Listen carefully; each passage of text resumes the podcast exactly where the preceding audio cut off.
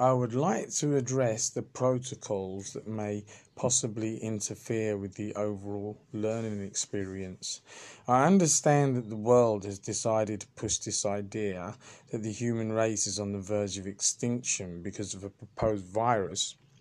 My concern is that my son will be excluded from participation in the school environment for not participating in oxygen deprivation or behaving like a germaphobe. There are many elements surrounding the reasons for considering these Orwellian practices. I would like to present the legal points as they are the ones I will resort to if necessary to ensure that my son's learning experience is not tainted by unnecessary stress and discomfort.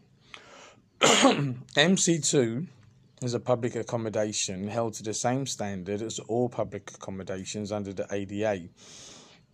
You do not require a sponsorship to participate in the school, therefore, you may not legally decline participation in the school based on uh, impractical policies.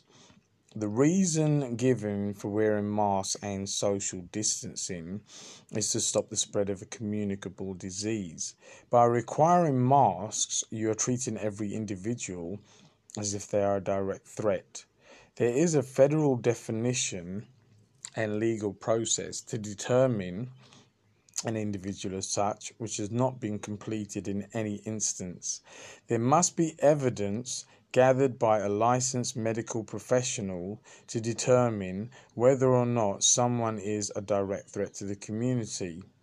This then has to be reported to specific agencies, and that individual can be legally forced to quarantine because they are proven to be ill.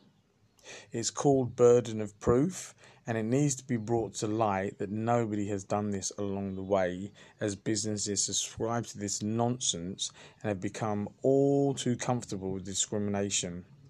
A mask is a medical device.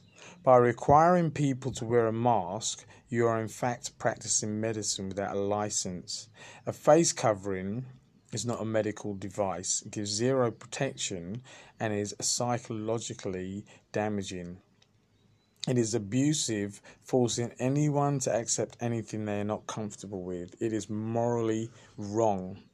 Imposing medical interventions on unwilling participants in order to obtain access to basic life activities is unlawful and should not even be considered. This is not the place to be neglect- negligent with our considerations of every element presented around the requirements to reopen the learning facilities available to our children. Please do not take the ease of this deceptive practice as a means to dismiss the severity of the uh, cumulative damage it will cause to developing minds. If you haven't taken a moment to pan away from COVID deaths and looked at the suicide rate of the youth, please do so. A couple of questions. What is your duty of care policy? Do you have a communicable disease policy? Upon reopening, will the school have a licensed uh, medical provider on site to address any health concerns? Will masks be properly fitted and stored? Will there be an OSHA representative to perform a physical test to clear individuals to wear a mask for several hours in this environment? Has the school made the appropriate adjustments to the ventilation system to compensate for mask use? Without masks, I believe the uh, oxygen level should be no lower than 19.5%. Will the school provide an insurance binder for those that accept the risks of wearing a mask in that environment. Most importantly, do you want assistance in confronting any government agency pressuring the school to adopt these policies that directly undermine human and civil rights? Don't let the severity of the accusation scare you. All of us know better. It's time to act.